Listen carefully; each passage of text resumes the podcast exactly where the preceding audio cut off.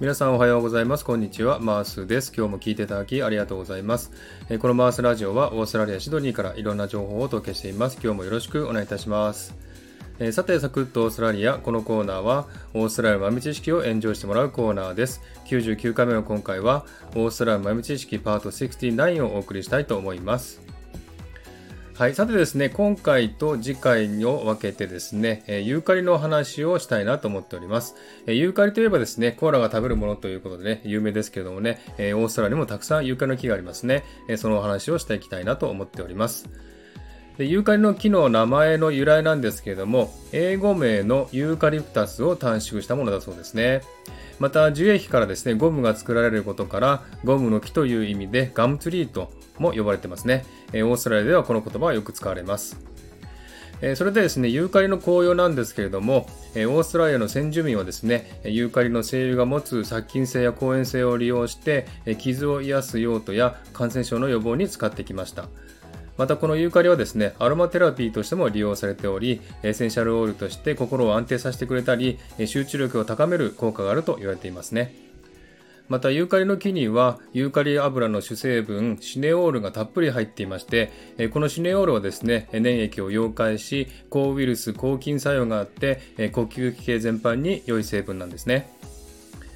そしてユーカリの種類なんですけれども、なんと世界でななひゃくしゅるい以上ありましてですね、その きゅうじゅうごパーセント はオーストラリアにあります。そしてオーストラリアの森林の ななじゅっパーセント はですね、ユーカリの木であると言われていますね。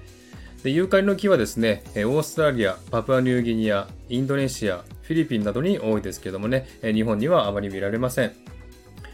それからユーカリの木はですね、木の電柱にも使われています。ユーカリの木はですね、たくさん種類がありますけれども、ブルーガムといってにじゅうメートルも伸びる種類がありまして、その木を使って電柱を作っています。普通日本では電柱はコンクリートですけどもね、こちらはユーカリの木を使っていますね。その他タスマニアにあるですね、マウントアッシュという種類はひゃくメートルもの高さがあるそうですね。あとユーカリの木はですね、電車のレールの枕木にも使われているということですね。それからですね、ユーカリはですね、生命力が強いということなんですね。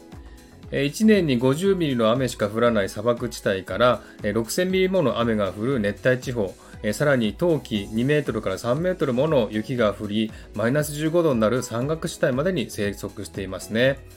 そんな環境で育つためにユーカリは木の根っこをしっかりと地面に張り巡らせて、たくさんの栄養分を吸い上げようとしています。そのためユーカリの木の周りにある別の木は栄養分を吸えずに枯れてしまうという現象が起こるんですね。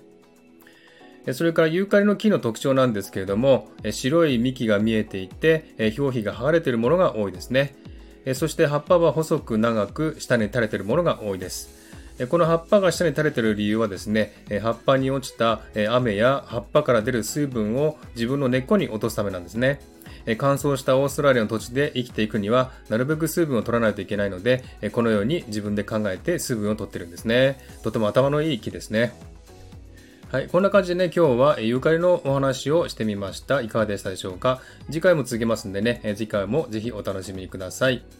はい、では今日はこの辺で終わりにしたいと思います。今日も聞いていただきありがとうございました。ハートボタンポチッとしてもらえたら嬉しいです。では次回またお会いしましょう。チアース。